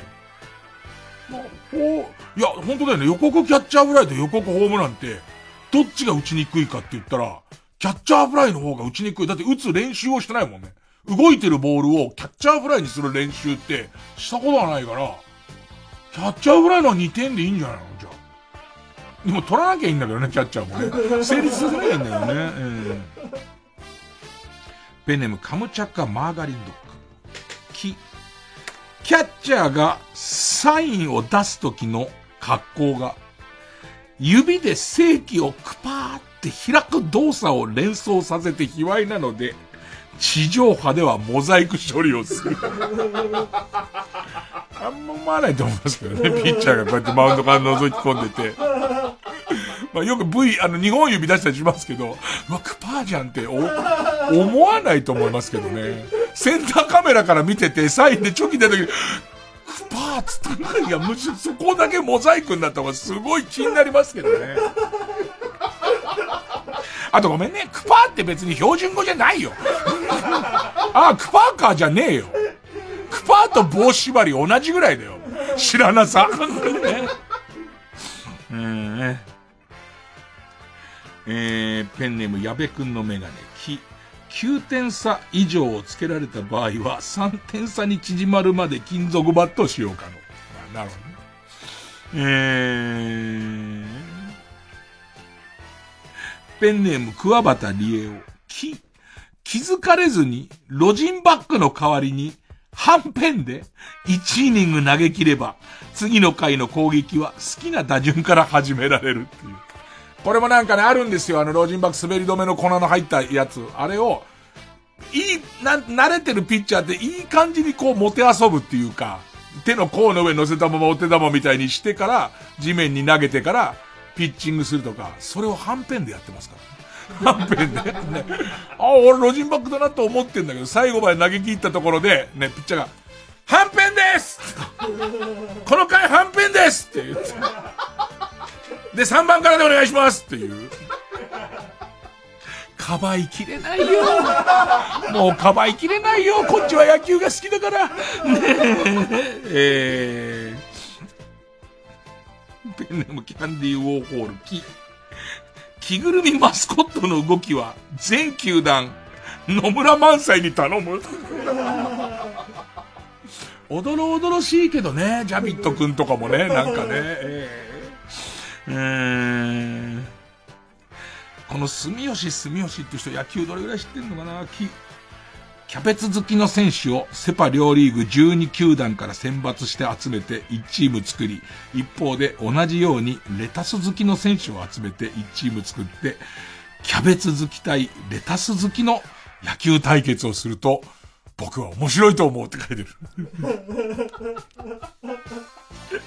えー、住吉住吉さんからいただいてます。く、クッキー好きの選手を セパ両リーグ12球団から選抜して集めて1チームを作り、一方で同じようにチョコレート好きの選手を集めて1チーム作って、クッキー好き対チョコレート好きの野球対決をすると、僕は面白いと思う。あの、選手の分け方変わるの面白くない？あの、要するに、全後期とかもしくは4分割ぐらいにして、今はその親親会社と決まってるじゃん、決まってるけども、なんかもうその好きな食べ物の、ここからここまでは好きな食べ物のチームで分けますよ、なんて言って、あれ？面白くねえな、それ。えー、えー、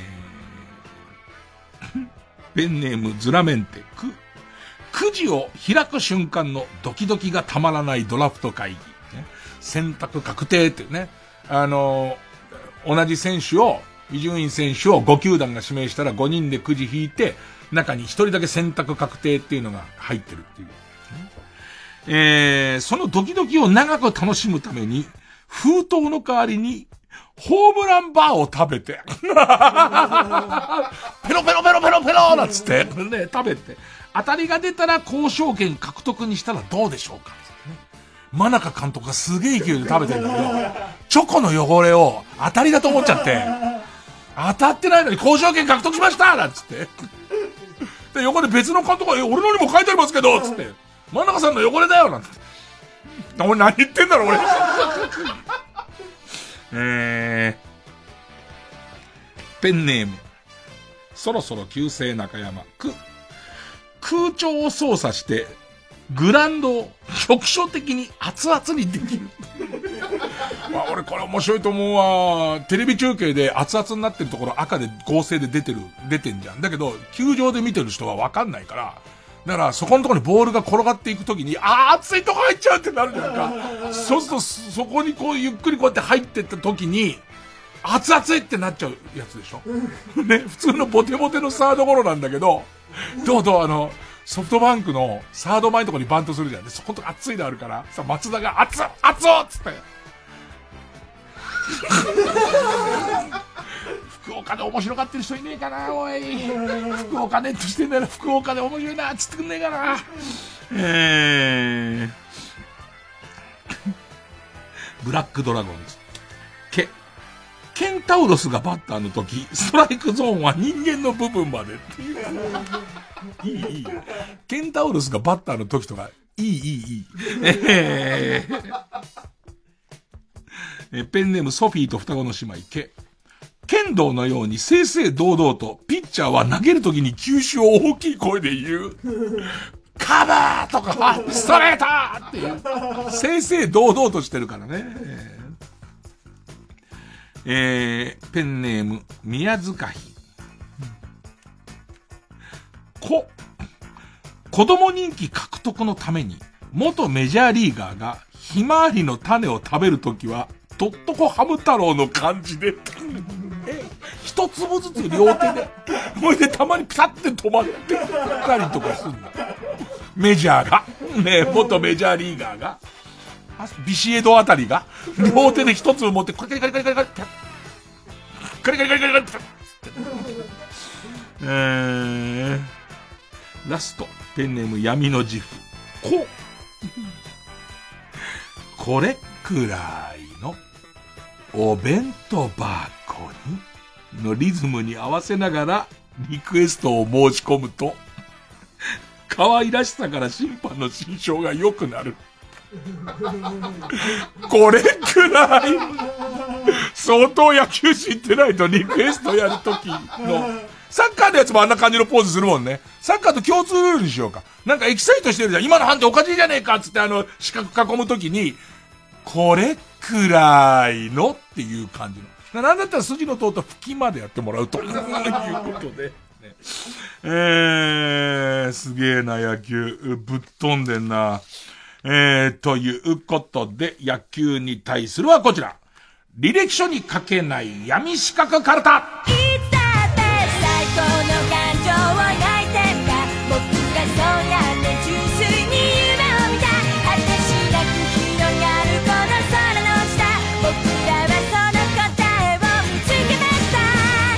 えー、履歴書に書けない闇四角カルタ。ペンネーム高木凛。た、頼んでもいないのに、次々と新しいマナーを創作してくる、迷惑マナー講師を礼儀正しくぶん殴ることができる、マナー講師懲らしめマナー。右のテンプルからですよっていう。ね右のテンプルからフックですよっていうね。えー、マナー講師、懲らしめマナー3級。ペンネームブラックドラゴンズ。た、竹井恵美。黒木春の読み方を絶対忘れない。俳優漢字検定2級。もう本当に、いやもう100万遍間違えてくると、そのもう間違えたっていうことが、どんどん疑心暗鬼になってって、エミじゃないと思い始めちゃうんだよね。あの、もうエミって読めるようになってるのに、エミじゃなくて先じゃなくなってるから、なんだこいつってなっちゃうんだよね。えー、黒木、春じゃなくて花じゃなかったお前何なんだよってなっちゃうからね。ペンネームヒメルテた。たけしは30超えてから売れたんだよね。ルー大柴なんて40超えてから売れたんだよ。いやいや、綾野浩二君まろは50を超えてから売れたんだ。と甘い言葉を囁いては、お笑いの才能の薄い人たちを就職させず、ずるずると現状にとどまらせる。芸人底なじ沼案内人。もう恐ろしい言葉だよね。錦鯉に続けっていうキャッチフレーズのもとね、今ね、えー、もう一回頑張ろうなんつって、おいおいなんつって。えー、ペンネームオーシャン、た、ただの、ただの定食屋の、どうでもいいメニューを食べつつ、失禁するほど美味しそうなナレーションを脳内で再生できる、孤独のグルメ一級って もう全、なんでもない、なんでもない、素朴でうまいとかじゃない、もうなんでもないのよ。やる気がないんだから。ねねやる気がないお店なんだけど、それもう失禁するほどうまい。なんだこれはみたいな。えー、ペンネームマイペース。た、探偵が皆を集め、いよいよ犯人はこの中にいる。と始めた際に、いちいち、おいおい、河野さんにはアルバイがあるじゃないか、とか、そんなの女の力じゃ無理だよ、みたいな愛の手を入れて推理を盛り上げる。犯人断定盛り上げたい。必ずいるよ。必ずいるんだよね。それも犯人じゃないやつが言うんだよね。犯人じゃないやつが、おい、じゃあこの密室をどういう風に説明するんだよ。それはちょっと待ってください。その役のやつ、それがいないと盛り上がらないからね。えー、ペンネーム、イレイパンヤオ。た、ただ単に、おしゃれだ。意識が高いと思われたいがために取った資格なのか。それとも心から好きで興味があったり、大切な人に良いものを食べてほしいと思って取ったのかを見分ける。野菜ソムリエソムリエ。ああねもうこれは、あの、あの、誤解を生じるかもしれませんけども、野菜ソムリエって書いてあると肩書きのところに、ん？って思うよね。ん？っていう。俺の中で野菜ソムリエとカラーコーディネーターかな。その二つあたりが書いてあると、ん？っていう感じにはなりますよね、えー、野菜ソムリエとカラーコーディネーターと、あとなんか香水のこう匂いのなんかその検定のその民間資格が3つ並んでる共通性のなさみたいな。むしろ共通性はあるんだけど、ん？ってなるよね。えー、えー、ペンネームかば焼き三代。た、多人鍋を食器棚にピタリと収納できる多人収納大魔人って書いてある。多人鍋ってさ、謎の形だからさ、スペースすげえ取るじゃんか。ね。使わねえし。えー、わんぱく大仏、ち、千葉県内で自分がいる場所は千葉くんで言うとどの部位なのか。富津岬で新生方形の先っちょの皮とか、勝浦は脱法とか言い切れる。えー、チーバくん地理検定一級。えー、ペンネームじゃがやまりこ。ち、千鳥の真似をして癖が強いばかりを連呼する。自称面白大学生とイノシシを撃つことができる特別猟銃免許。普通の免許だと撃てない、撃てないのが撃てますからね。えー、あの申請さえ出せば撃てます。えー、ペンネームミミズぐちぐち。通学路に子供の成長度にちょうどいいエロ本を放置する国家資格。青少年健全育成用エロ本放置士。いい塩梅のやつがね、いい塩梅のこれぐらいのことかなっていうね。ちょっとこう大人で、これは悪いことと分かってて見てますよみたいなことを青少年に見せちゃうと、それはいいんだってことになっちゃいますから、ね、そこですよね。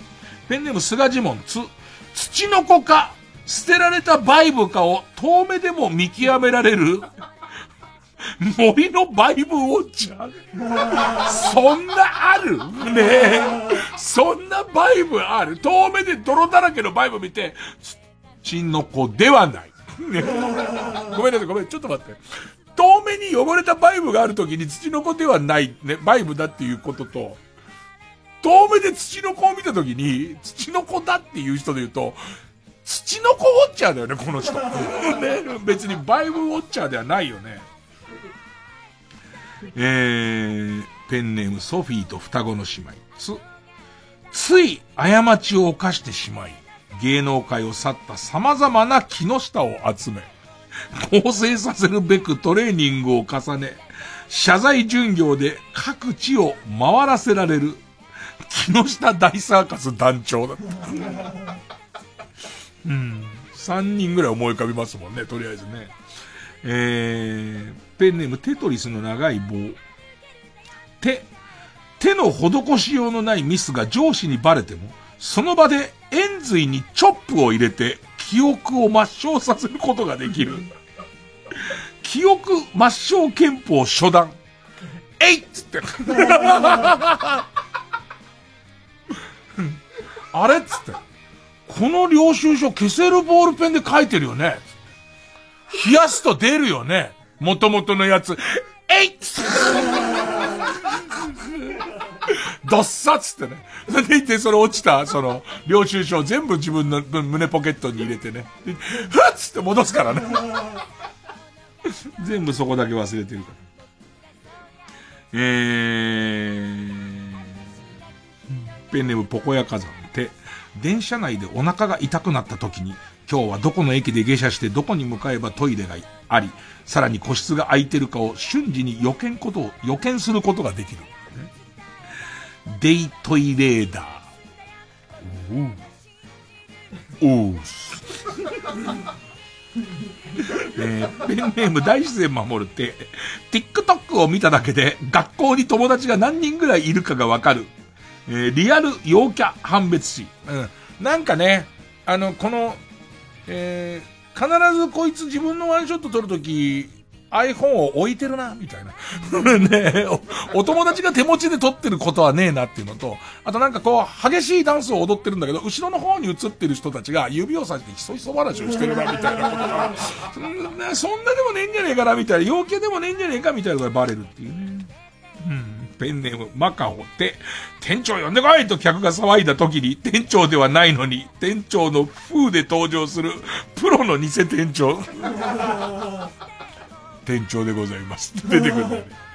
いい感じの髭とね、ダブルのスーツを着て、あ、申し訳ございません。店長でございます。ってくるね。プロの店長だから。うん。えー、ペンネーム普通のカレーエビて、鉄道マニアが次から次へと鉄道豆知識を喋り出し、止まらなくなった際に安全に話の腰を折り、元の話題に戻す、鉄道トーク連結切り離しし。免許いますからね。事故につながりますからね。名古屋ドームに一番早く行く方法って話に戻さない？っていうね。スイッチバック式とか今大丈夫っていうね。今僕の中で頭に想定した人がいますよ。ねそれはいます。ね、最近ウーバーイーツの本を書きましてね。結構売れてるらしいです。えー、ペンネーム釧路ダンディと、どんな国の刑務所でも模範囚と言われる模範的人物検定一級。難しいとこですよね。この模範囚ってことは僕大好きなんですよね。あの、もう本当に、もうこ、どこの刑務所に出しても恥ずかしくない模範囚ですよっていう人が、まあ、模範的人間化って言ったところにちょっと、ちょっといろいろ考えるとこなんですけど、まあ、基本模範的ですよね。えー、えー ペンネーム、えー、マイズル・デイビス。と、鶏南蛮にかかっているタルタルソースをうまく余らせて、エビフライにもつけてやりくりする、南蛮貿易商。ん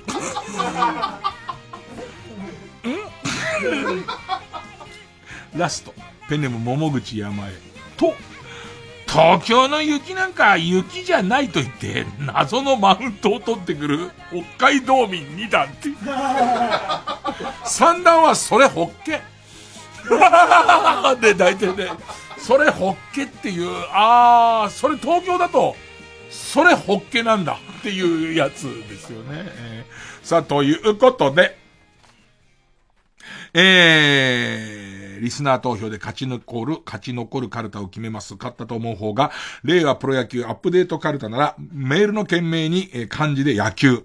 で、履歴書に書けない闇四角カルタなら、メールの件名に漢字で闇四角と書いて、メールの本文の方には、住所、氏名、年齢、電話番号を書いて、これからかかる曲の間に送ってください。投票は1人1回で抽選で3名様にバカ力カードをプレゼントいたします。えメールアドレスは ba, baka.tbs.co.jp baka.tbs.co.jp です。今日は結構な名勝負の感じだけどね。えー、歌は、ブタジでフリーミー、えー、投票開始。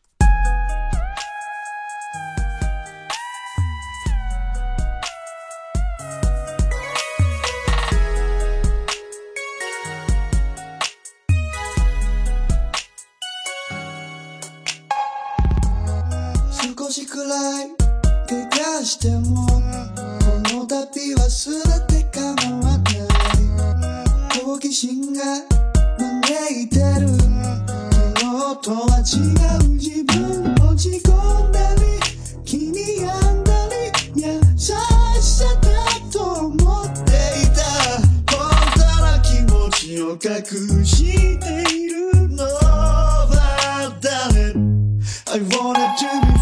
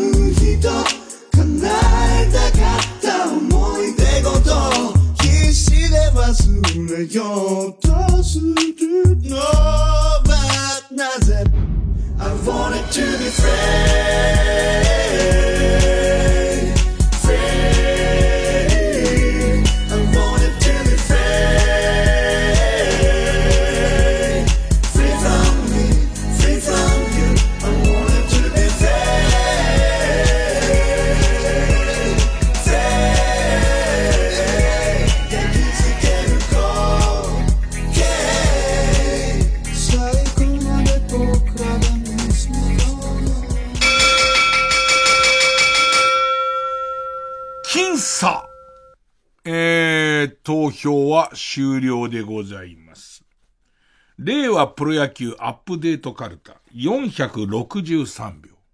履歴書に書けない闇四角カルタ456票。勝ったのは令和プロ野球アップデートカルタ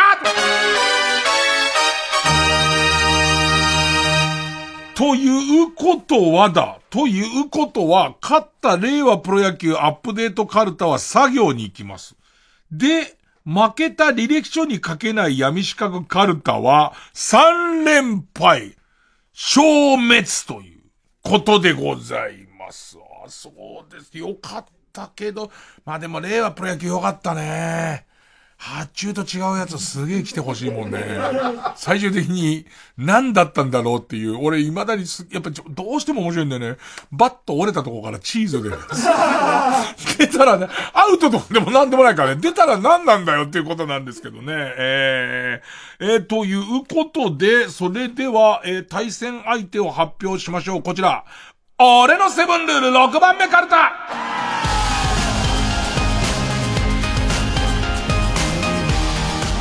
さあ、もう和行なんですけど負けてますね。和行は結局和しかネタがないですから、負けが続くとちょっとやばいことになりそうなんですが、えーあなたにとってのセブンルールの中でも取ってつけた感の強い6番目のルールがテーマです。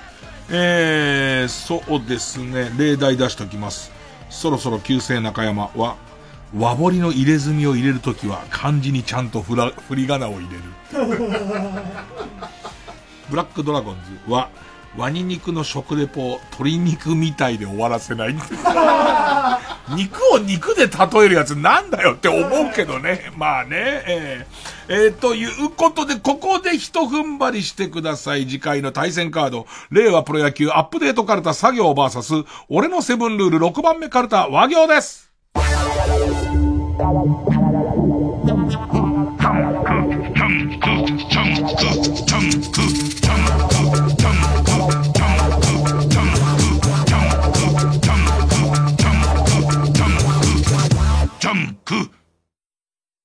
かまいたち濱家です。山内です。僕たちの番組、かまいたちのヘイタクシーのオリジナルグッズは好評発売中 iPhone ケース、ジャンパー、T シャツ、トートバッグ、ステッカーシールなどがございます。あと、作家のモリシーのイラストが書かれた乗車日記ノートも乗車日誌でございますね。きつ 言い直してください。きつ言い直してください。作家モリシーのイラストが書かれた乗車日誌ノートも。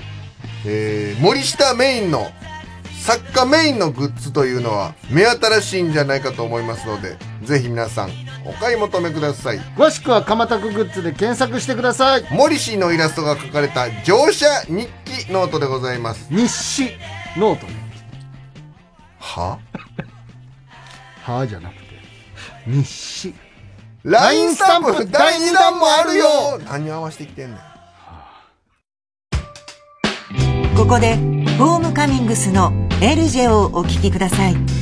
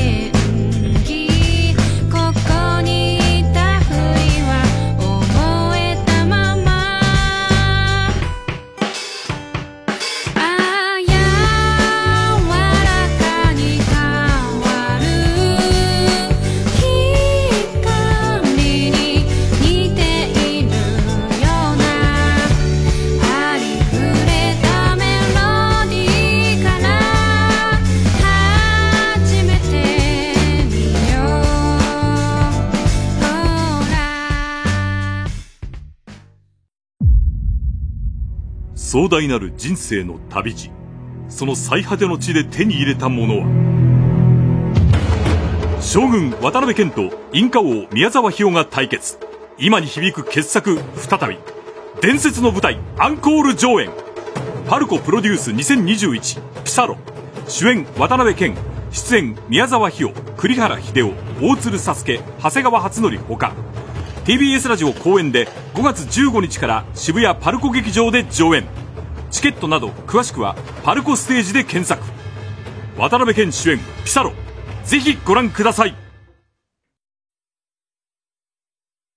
月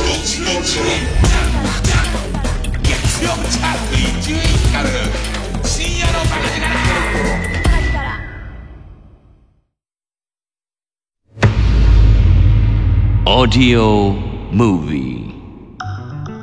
噂が飛び交う限界集落。記者は容疑殺人の源流を追う。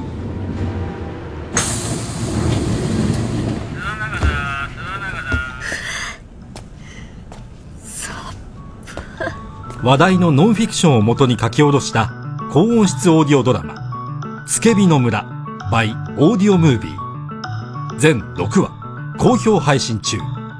詳しくはオーディオムービーで検索。この物語は事実をもとにしたフィクションです。905FM 954AM TBS ラジオ。毎週金曜夜12時からのマイナビラフターナイトでは今注目の若手芸人を紹介しています。ゆう座頭市見て泣きます。すごい大人。空っぽだよ。入れてこいマイナビラフターナイトは毎週金曜夜12時から TBS ラジオジャンクこの時間は小学館中外製薬マルハニチロ伊藤園ホテルズ他各社の提供でお送りしました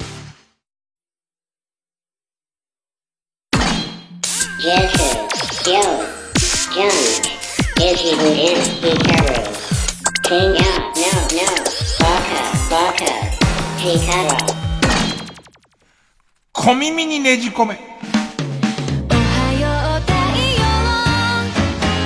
さあ、えー、皆さんそれぞれ趣味趣向があると思いますので、えー、まあ、手分けしてニュースを集めよう。えー、小耳に挟んだニュースを小耳にねじ込んでいくという。えー、ペンネーム、オッタースポッターさん。アマゾンを見ていたら、クレヨンしんちゃんの加湿器を見つけました。えー、しんのすけのアナル、アナルから蒸気が出ます。商品名は、嵐を呼ぶケツだけ成人加湿器です。俺これチェックしたのよ。すごいよ。本当にあの、あの、ケツ思いっきり突き出すやつあんじゃん。なんか、なんかプリプリ成人みたいなやつあんじゃん。あそこから本当にじわーってずーっと、どうの、子供は喜ぶと思うけどね。うん。えー、器用な足か。日経新聞によると、そう、日経新聞読んでよくこの番組と成立してんだね、もう。日経新聞によると、資生堂は28日、イタリアの高級ファッションブランド、ドルチェガッバーナとのライセンス契約を2021年末に解消すると発表した。新型コロナウイルス拡大で環境が一変する中、同ブランドの香水や化粧品は、他の主力ブランドに比べて売り上げが低迷していた、とのこと。私はこのニュースを見て、伊集院さんが以前、エータの香水が流行ったせいで、前から愛用していた人は香水を買うことが恥ずかしくなってしまってるのでは、と言っていたのを思い出し、記事にあるコロナ禍の影響だけでなく、やっぱりあの曲の影響が、と変に勘ぐってしまいました。これ思うのは、あの、流行った時は売れたんだよね。あの歌流行った時は売れて、俺は、なんか、流行ってんのつけんの嫌じゃないのと思ったんだけど、問題はその後だよね。あの、もう、ドルチエガッバーナ自体が、え、今っていう変な、こう、裏の笑いみたい。え、これまさかの、ドルチェガッバーナ？っていう感じになっちゃうっていう、俺、その影響あると思うな。えーペンネーム、闘争帝王。マイクロソフトの共同創業者で、事前活動家のビル・ゲイツが先日離婚を発表しましたが、そのせいで、住んでるワシントン州の独身男性平均資産額が爆上がり。ああ、そうか。独身になって、14兆とか言ってたよね。10、何 ?13 兆、14兆って。1日何気なく1億円ずつ使って、おそらく500年とかそういう感じで多分。だから10億使って50年とかそういうことでしょ。おそらく祝儀も5万でなんかガタガタ言わないだろうな、おそらくな。祝儀を誰にやるのかは知らないけど。あとはね、最後にね、細かく説明できないんですけど、ラジオネーム、犬犬さんから。野球漫画の嵐、嵐のエースはご存知でしょうか？私の中では野球漫画の極北だと思っています。アマゾンの Kindle で購入ができます。一巻完結です。ね、すごいよ。真面目な漫画よ。1970年代の熱血野球漫画で。相手のライバルのピッチャーが、打つと癌になる魔球っていうのを投げてる。これ、ギャグとかじゃないです。本気で。読んでみて。今日は疲れた。寝る。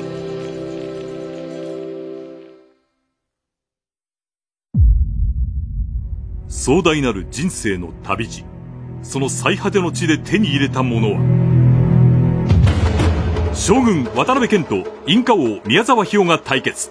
今に響く傑作再び。伝説の舞台アンコール上演。パルコプロデュース2021ピサロ。主演渡辺謙。出演宮沢ひよ、栗原秀夫、大鶴佐助、長谷川初則ほか。TBS ラジオ公演で5月15日から渋谷パルコ劇場で上演。チケットなど詳しくはパルコステージで検索。渡辺謙主演ピサロ。ぜひご覧ください。90.5MHz TBS ラジオ空気階段の単独ライブのグッズの好評販売中です。空気階段の単独ライブのグッズ好評販売中って言ってます。3時です。